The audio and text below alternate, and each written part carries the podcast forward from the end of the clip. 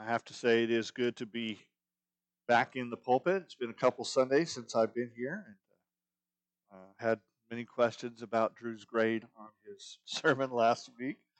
Um, uh, he did he did well. I'll just I'll just leave it at that. Okay, I uh, appreciate y'all's concern for him and your support for him and love for him, um, and I appreciate your concern and love for my family and uh, the ability to go and uh, take the trip with Jonathan. I was able to, to do and uh, just uh, just appreciate y'all so very much.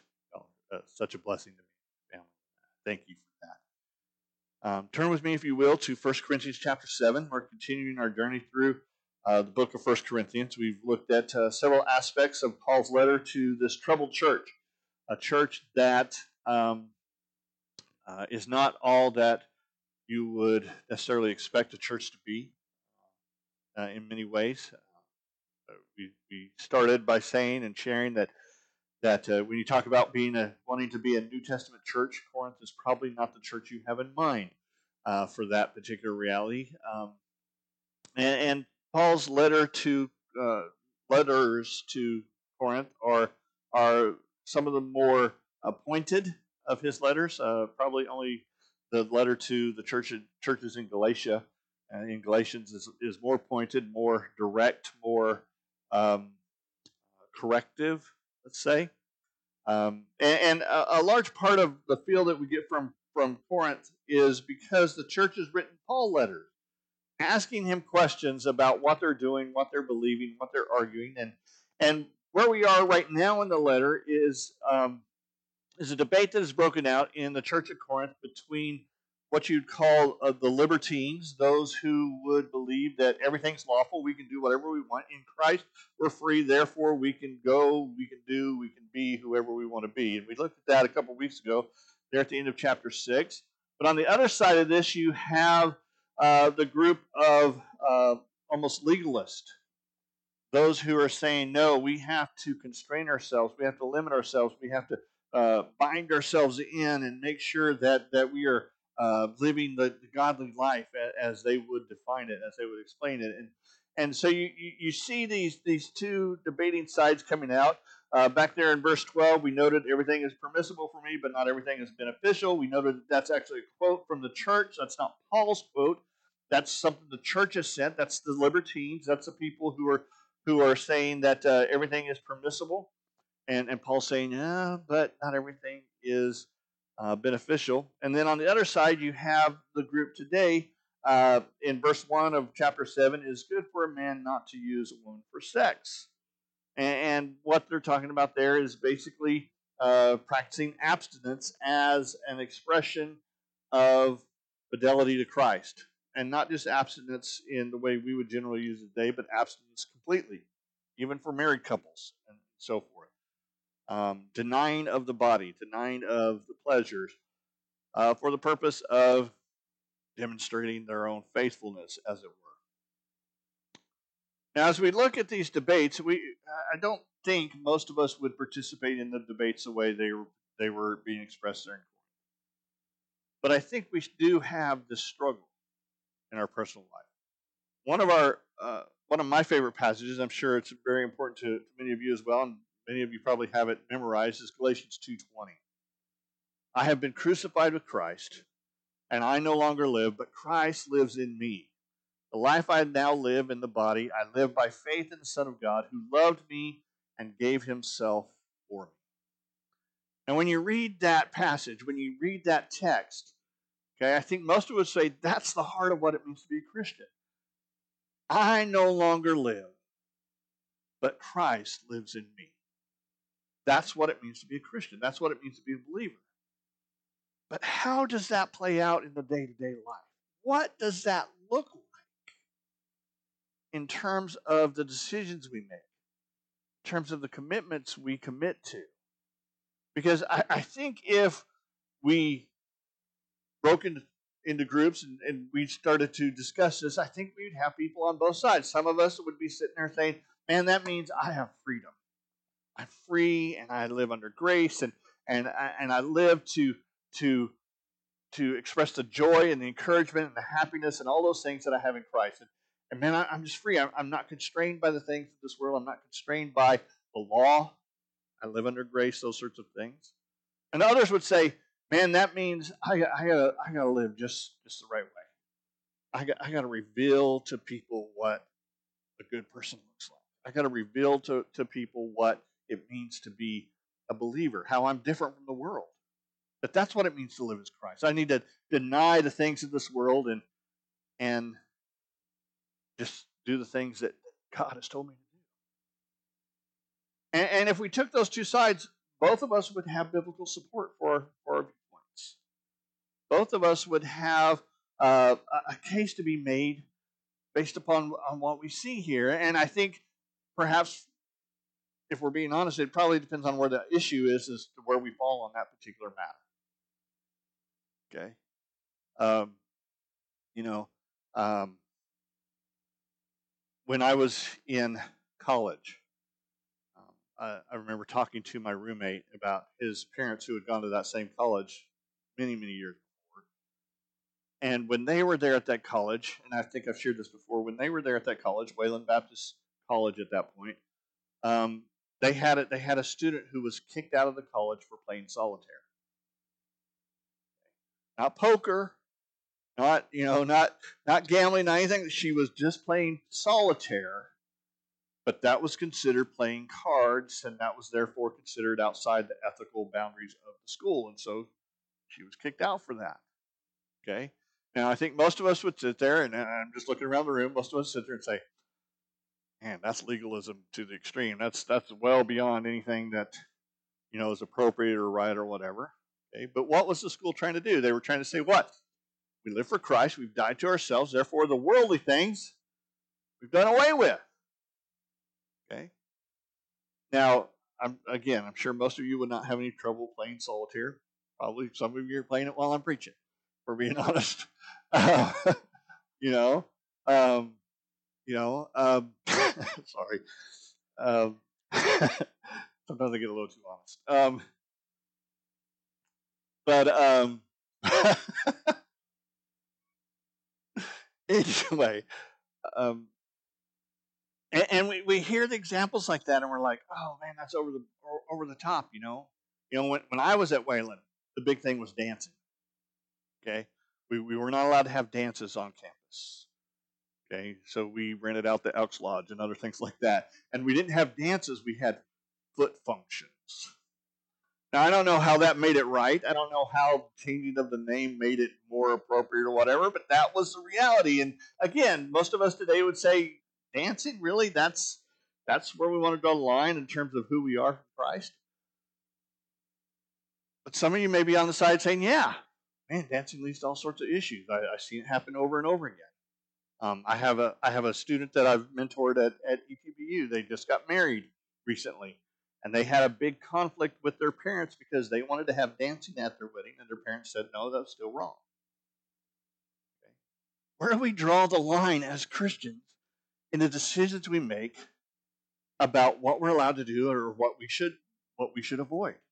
How do we live a life that keeps this mindset in place, while still kind of acknowledging, you know, the realities of, of what we've been called to?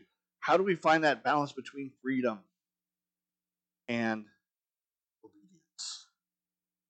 And Paul deals with that issue from the second half of chapter six all the way through chapter eleven, and we're gonna we're gonna tackle that in more detail in the weeks ahead. But um, I want to look today at chapter seven in terms of just making decisions.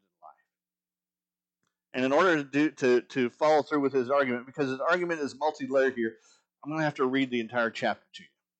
Okay, I, I don't want to uh, I don't want to omit any part of the chapter because it, it's all important to what he has to say. So I'm going to invite you, please, to follow along with me as we read um, First Corinthians chapter seven in your own in your own text there, and and uh, then we're going to come back and we're going to draw some principles from it in terms of, I believe, what Paul would have us do in terms of how we make decisions. He says, now in response to the matters you wrote about, it is good for a man not to use a woman for sex. But because sexual immorality is so common, each man should have sexual relations with his own wife, and each woman should have sexual relations with her own husband. A husband should fulfill his marital duty to his wife, and likewise a wife to her husband. A wife does not have the right over her own body, but her husband does. In the same way, a husband does not have the right over his own body, but his wife does.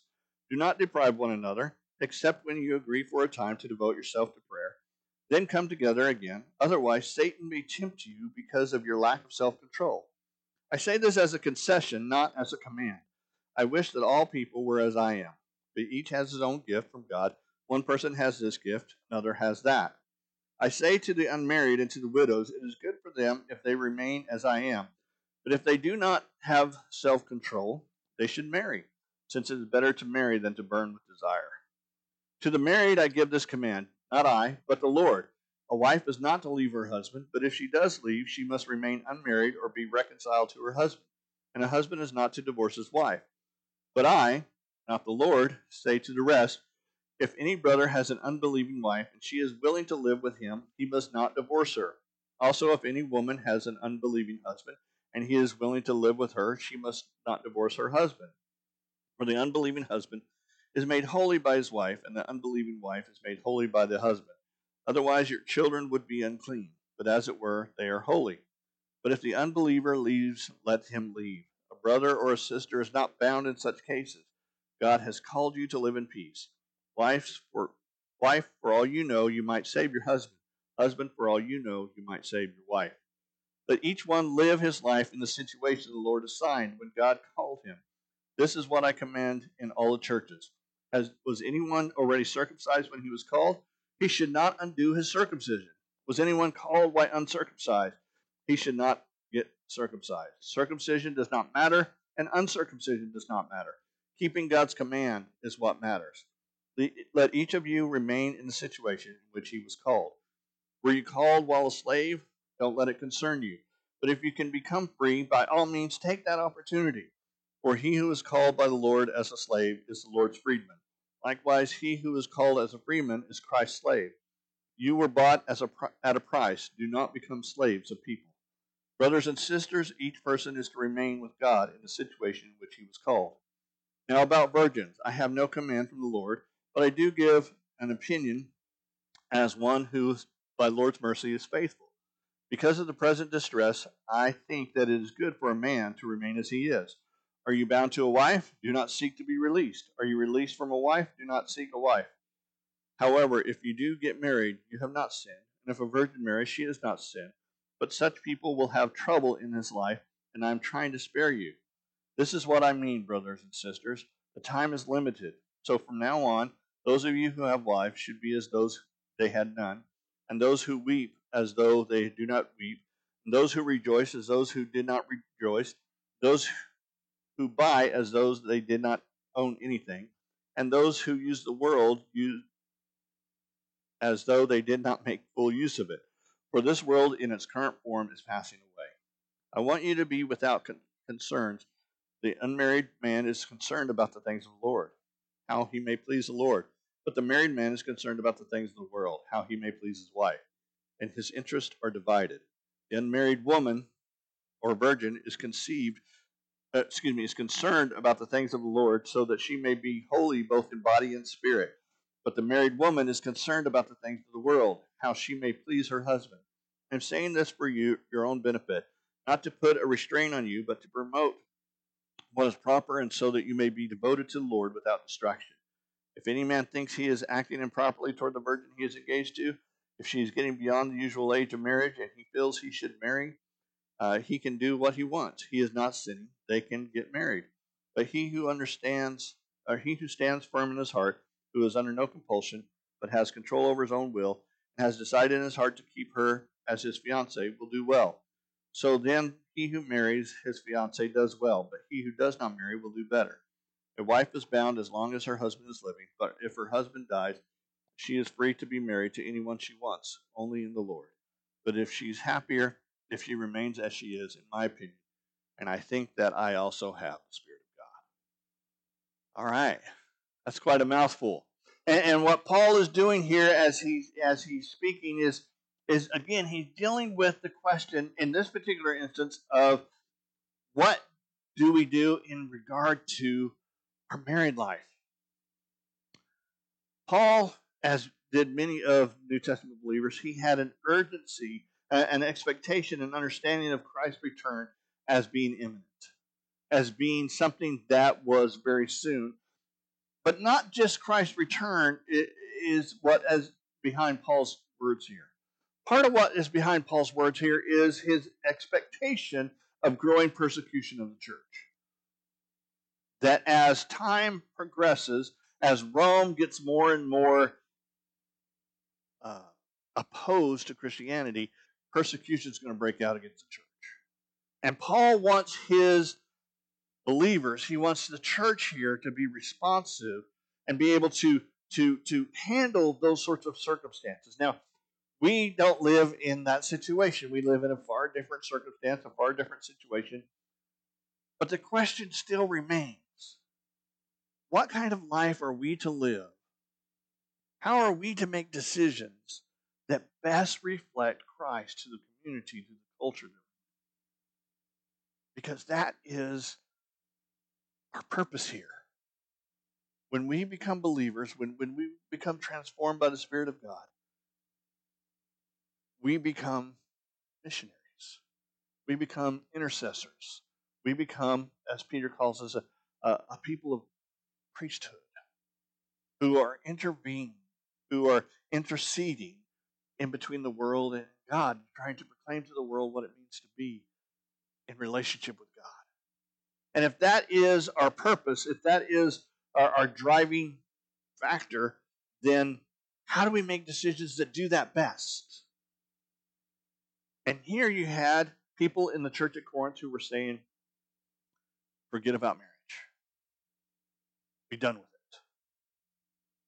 it. It, it it's it it's it's about this world, it's about these things, it's about it's about our pleasure, it's about all those other things. And we need to do away with that. We need to get rid of that concept. We need to get rid of that that practice. We need to get rid of that reality. And they've written to Paul saying, we're right, aren't we? We're, we're the ones who are on the right side of this, right? We we should be of this mindset because Paul, you're single. And if you're single, then that represents to us that that's what we need to be as well, single. And so we're right. And Paul writes back to say, not really. You're on the right track, but you've gone too far. But he doesn't want to render a decision for the church here. And you can get that feel from this chapter, hopefully, as we read it, that Paul, on the one hand, he seems to be saying something, and then the very next moment, he seems to be saying almost the, the exact opposite. Okay, he's saying, I don't want you to get married, but go ahead and get married. You know, I, you know, don't do this, but, but go ahead and do this. And, and he goes back and forth. Why? Because Paul doesn't want to give them, he doesn't want to be the determiner for the decisions in their life. Okay, I think most of us have had those experiences, whether it's our children, our grandchildren, people that we work with, people that are just friends who they come to us for advice, right? We, we, we've all been in that situation. Let, let me ask your opinion on this. You ever had a conversation start with that sentence? Okay. And, and there's a temptation whenever that happens, especially as a parent, that we want to give our kids the answer. This is what you should do. And, and if we go to the extent of saying that, then what? We kind of expect them to do what we just told them to do, right? I gave you my opinion, now do it, right? That's the, that's the struggle I have quite often. But in my experience, as I've grown over the years as a parent and so forth, when I do that, my kids, if they, if they, a lot of times if they follow my advice or do what I say to do in that situation, they're not fully sold out on that. And they continue to struggle. They continue to waffle. Did I make the right decision? I know that's what my dad said to do, or I know that's what my friend said to do, or or whatever, but I'm really not sure it was right. And I think Paul's trying to avoid that. I think what Paul's trying to do here is he's trying to give the church some principles, some things to, to believe, some things to understand, so that when they make a decision, the decision is theirs under the guidance of the Holy Spirit. And it's a decision they can stand with. Because I think one of the things that, that Paul would, would highlight, and, and I think this plays out later on in the book especially, is consistency in who we are is a big part of the message of who Christ is. A person who's constantly waffling, constantly changing, constantly um, you know, altering their positions on things is not a person that's attractive in terms of the role of Christ in our life. Nobody wants to be a person who doesn't know what to do. Okay? We follow leaders who what? Who are decisive, who who know who they are and, and know what they expect and and, and are, are pushing that. That those people are attractive. And if we're going to be believers that are attracting people to Christ, then part of who we need to be is consistent. The only way you can be consistent is if you make a decision based upon something that you firmly believe. Decisions grow out of truths that we are sold out to. Good decisions grow out of truths that we're sold out to. Long-lasting decisions grow out of truths that we're sold out to. So Paul is going to present several truths here in this text. We want to visit those to, to hopefully gain some understanding of, of some priorities that we should have that will help define the decisions we make and help decide the decisions. The first thing I think we see here uh, as kind of a driving Uh, belief, a, a driving truth that we need to be sold out to is that the eternal outweighs the temporal, but the temporal is not necessarily opposed to the eternal. I think when you when you look at, at what Paul has to say here, he, he makes it quite clear that the eternal outweighs the temporal. The things that are of God, the things that God has given us, the things that God is doing with us, the things that God ultimately wants to to, to carry out with us, is, is that's what's ultimately the most important. That's why he talks about all the time here where he says, he says the person who, who gets married does good, the person who stays single for the cause of the ministry does better. Okay? He's saying what? He's saying The, the sake of the ministry and the, the spreading of the gospel, the spreading of the word, and so forth, that's an eternal issue. So that's priority. That comes first. That is uh, the, the, the priority. But, and this is important. This is important to the to the ascetics that he's talking to, the, the people who are saying we need to, to, to, to just kind of punish ourselves and do away with the good things of life. He wants us to understand that the temporal things that God has given us are not in opposition necessarily to the eternal. They're, they're not competing factors. They, they, they can be if we let them be, but they don't have to be. And, and he, he plays that out several ways here.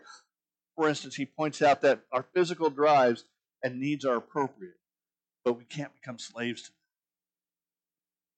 There in verses one and two, when he talks about this issue of, of being married, again, it is good for a man not to use a woman for sex. That's a quotation from the church in Corinth. That's something they're advocating. And, and it's their slogan. And, and Paul agrees with it, but only to a point. Only to a certain extent. And he says what? He says, in order to prevent porneia, pornography, we looked at that word uh, a couple weeks ago. Fornication is how it's often rendered. Sexual immorality is, I believe, how my translation renders it. The man and wife should have regular relations with each other. He says, um, "It it, it is a these are these are things that God has given us, but we can't become slaves to them." And that's the, that's the thing about pleasure, whatever pleasure we're talking about. God gave us those things for a reason, to bring joy to our life. The children's minister at the church that uh, I was at previous to here, one of her favorite things to, to point out was that she just thanks God every day for taste buds. Because okay. You think about it, he didn't have to give us taste buds. Okay, we need to eat to survive, so we're going to eat regardless. But he gave us taste buds. So that what? So we could enjoy the things we consume. That's good. That's God's goodness. He gives us these pleasures. He gives us these joys. He gives us these, these things in our life that are good. But too often, we take those to the extent of an unhealthy direction. And just going with the, with the taste buds imagery, okay? I like chocolate. Chocolate's good. There are lots of foods I like. You know what I don't like? I don't like Brussels sprouts. I, I'm not real crazy about most vegetables, if we're going to be honest. Why? Because they don't please my taste buds. They don't taste good.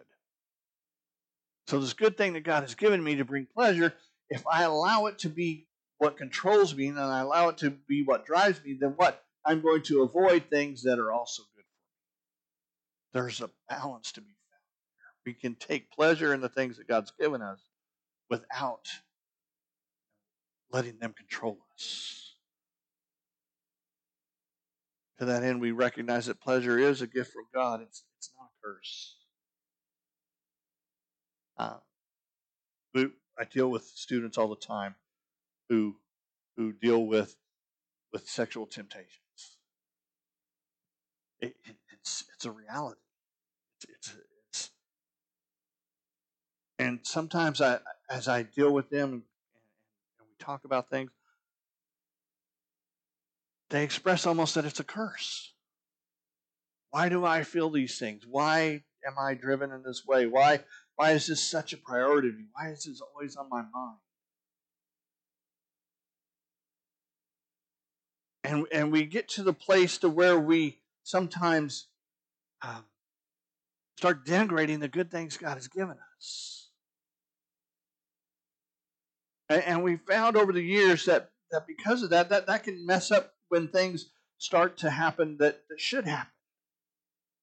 Sometimes married couples struggle, especially Christian married couples struggle, because uh, usually true of the woman, but sometimes of the man as well.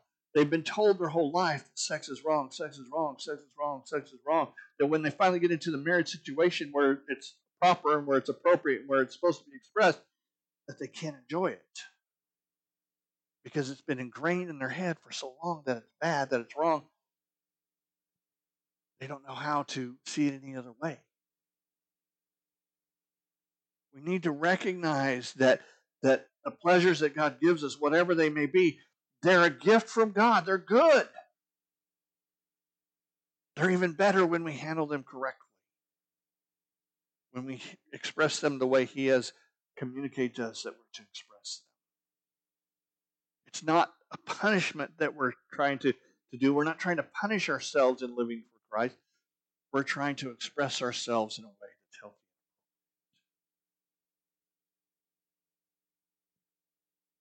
Paul also highlights that even as we recognize our temporal responsibilities, we keep the eternal first. In verses twenty-nine through thirty-five, he, he highlights that even those who uh, pursue marriage, even those who who uh, find themselves in, in, in this sort of uh, commitment, they need to keep the eternal first.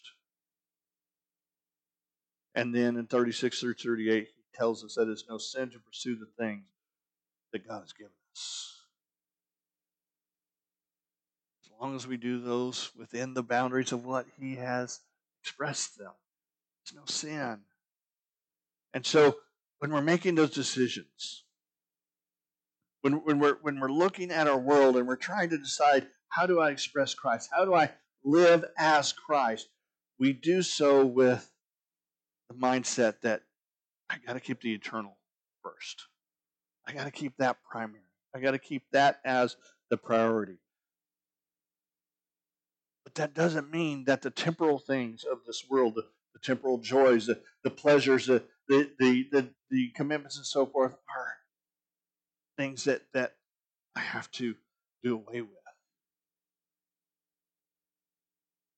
Early in Christianity, the history of Christianity, we had monasticism grow at a great bounds, people doing all sorts of things to deny themselves. And the stylites who would go and, and they'd live on top of pillars for days. They were pillar sitters. That's what they'd do. They'd climb up on the top of these pillars and they'd have people who would, they'd, they'd pull up food and other things and stuff, to, but that's where they'd live. You had other people who went and lived in caves for years and years. and their, their mindset, their perspective was, I need to deny myself in order to Christ. I think this chapter speaks against that. That that this that sort of over over response to uh, this call for obedience is ultimately unhealthy to the message of Christ and unhealthy to who we are as believers. The second principle I think Paul gives us, the second truth, is we can't ignore God's laws in order to institute man's laws. Paul's advice here sub, submits first to Jesus' commands. Notice the times where he says, this is a command not from, from me, but from the Lord, and vice versa. No, this is not a command from the Lord, this is from me. Now, why is he saying that? Is he somehow saying, what I'm saying here is just my opinion and therefore not authoritative? No, Paul expected the church to respond to his teachings. Paul expected them to understand that what he says here is, in fact, authoritative. All he is saying in that particular instance, however, is Jesus didn't speak on this issue. Jesus didn't give us any kind of instruction on this particular issue. So I'm going to take what Jesus has expressed, and I'm going to apply it. And he's doing so what? As he says at the end, as guided by the Spirit. Do that. So his words are authoritative. And again, this goes back to the question that we raised uh, a couple weeks ago uh, when we were in chapter six. And we were talking about the, the sexual immorality and, and the, the same-sex relations and all those other things that, that Paul seems to address there. And we talked about how people have what, what I called red-letter disease. Remember that? That if somehow, if it's in the red letters, that it's more important or more real or more applicable than if it's in the black letters of the Bible. Paul's comments here is not confirming that kind of mentality. Paul's comments here are, in fact, undermining it, because he's saying, I am speaking as an apostle. I am speaking as one guided by the Holy Spirit. I am speaking as one with authority. Even though Jesus did not speak on this issue, I know him. And it is therefore authoritative because Christ, through the Spirit, speaks through me. But he always starts with Christ's clear teaching first. That's always his default.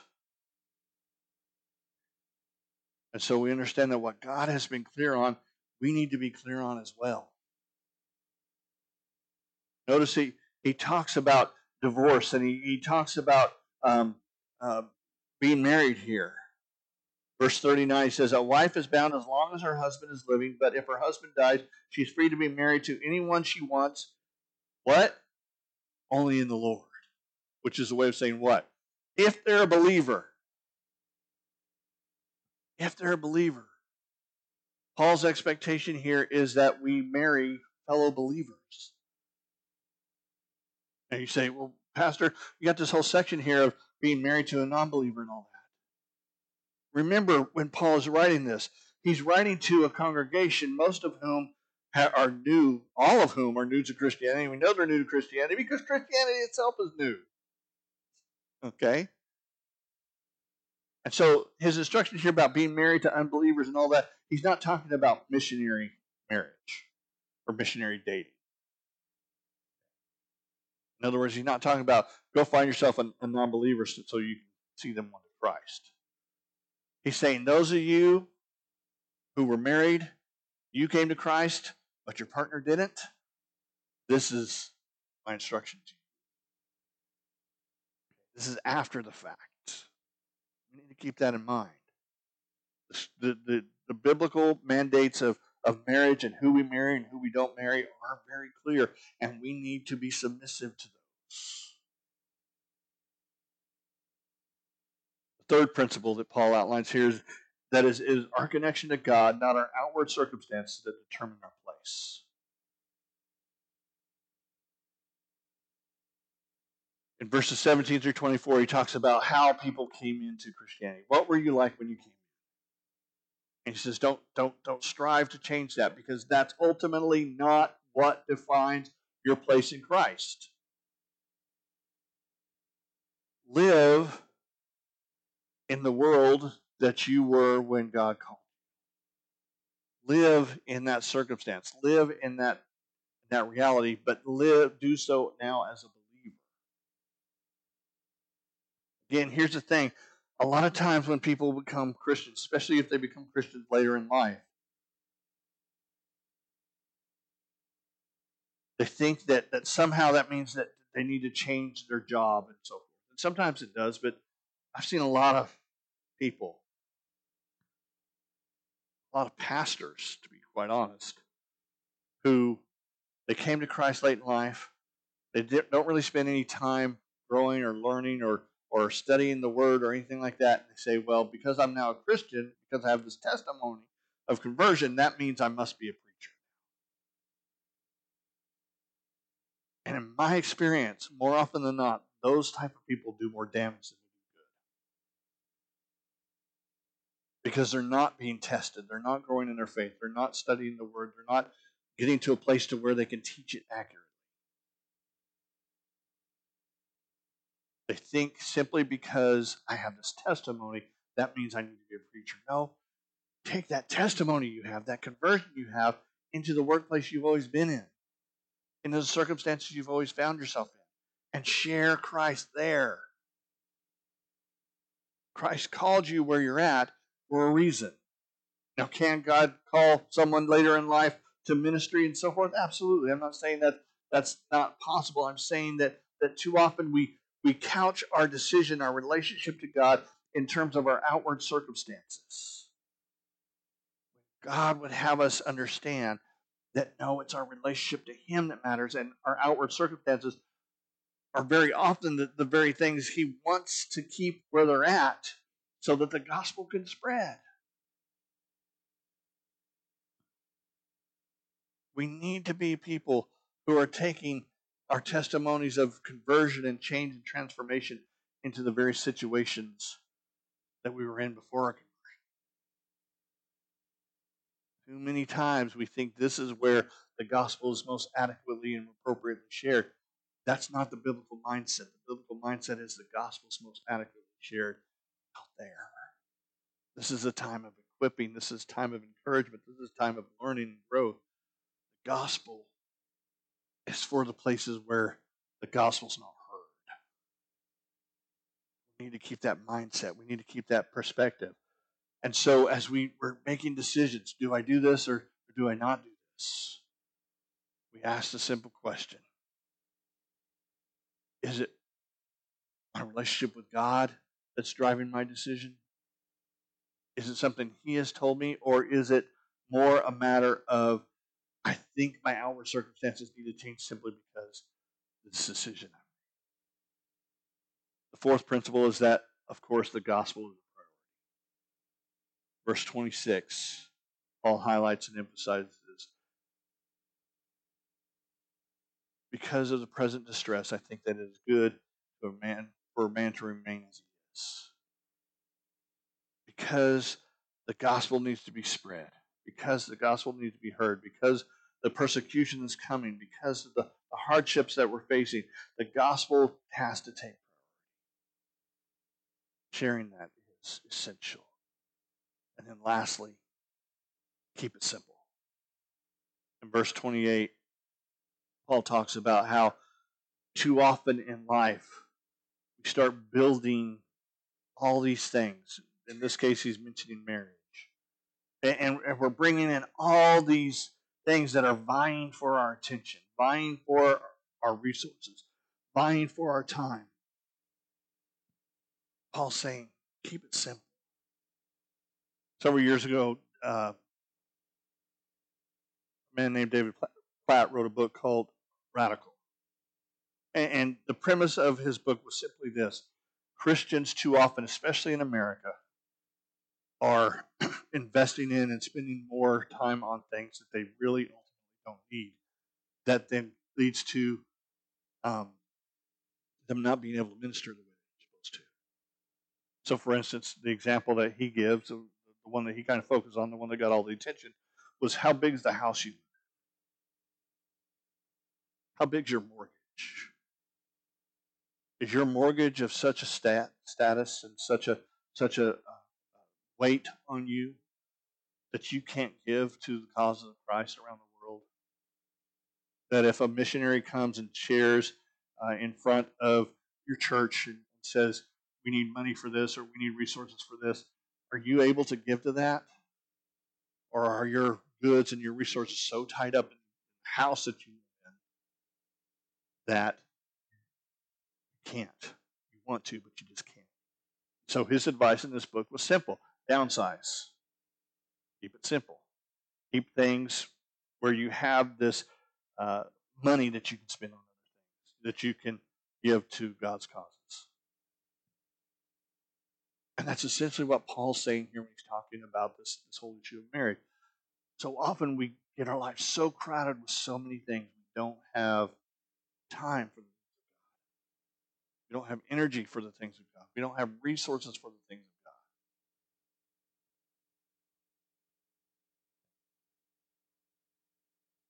God. So as we're making decisions, these truths are, are, are what drives us. These truths should be what What motivates our, our action, highlighting the eternal. Recognizing where God has spoken, we respond. Emphasizing our relationship with God. The better we know God, the better decisions we're going to make for Him. Always emphasizing the gospel, good news that Christ saved. Keeping it simple so that we can do the things that God's called us to on the spur of the moment. Ultimately, what all of this boils down to is what? I no longer live, but Christ lives in me. All of these things are expressions of that truth. I'm going to do the things that Christ has prioritized. To make the decision of how that plays out in life, simply apply these principles. Ask ourselves, is the gospel further? Ask ourselves, am I, am I making myself more busy than I need to be? Am I expending my resources more than I need to? Am I highlighting the eternal? Am I sharing the gospel? These are the truths that, that need to drive us and help us make the decisions that God's called us to make. Let's pray. Heavenly Father, I thank you for this day. God, I pray this morning as uh, we've looked at this passage that is uh, so full of wisdom and guidance, Lord, I pray that you've been able to speak beyond my limitations, to, to, to touch hearts and minds here, Lord. Help us to be driven by foundational truths about who you are and who we are, to make decisions that are healthy, to make decisions that are appropriate, to make decisions that reveal you to the world around us. God, we're thankful to you for your goodness. And God, we pray that if there's anyone here this morning who does not have a relationship with you, that you would draw them and that they would begin that journey of discovering who you made them to be, discovering who you are, and, and living a life that reflects that. We praise you, Lord. We thank you. In Christ's name.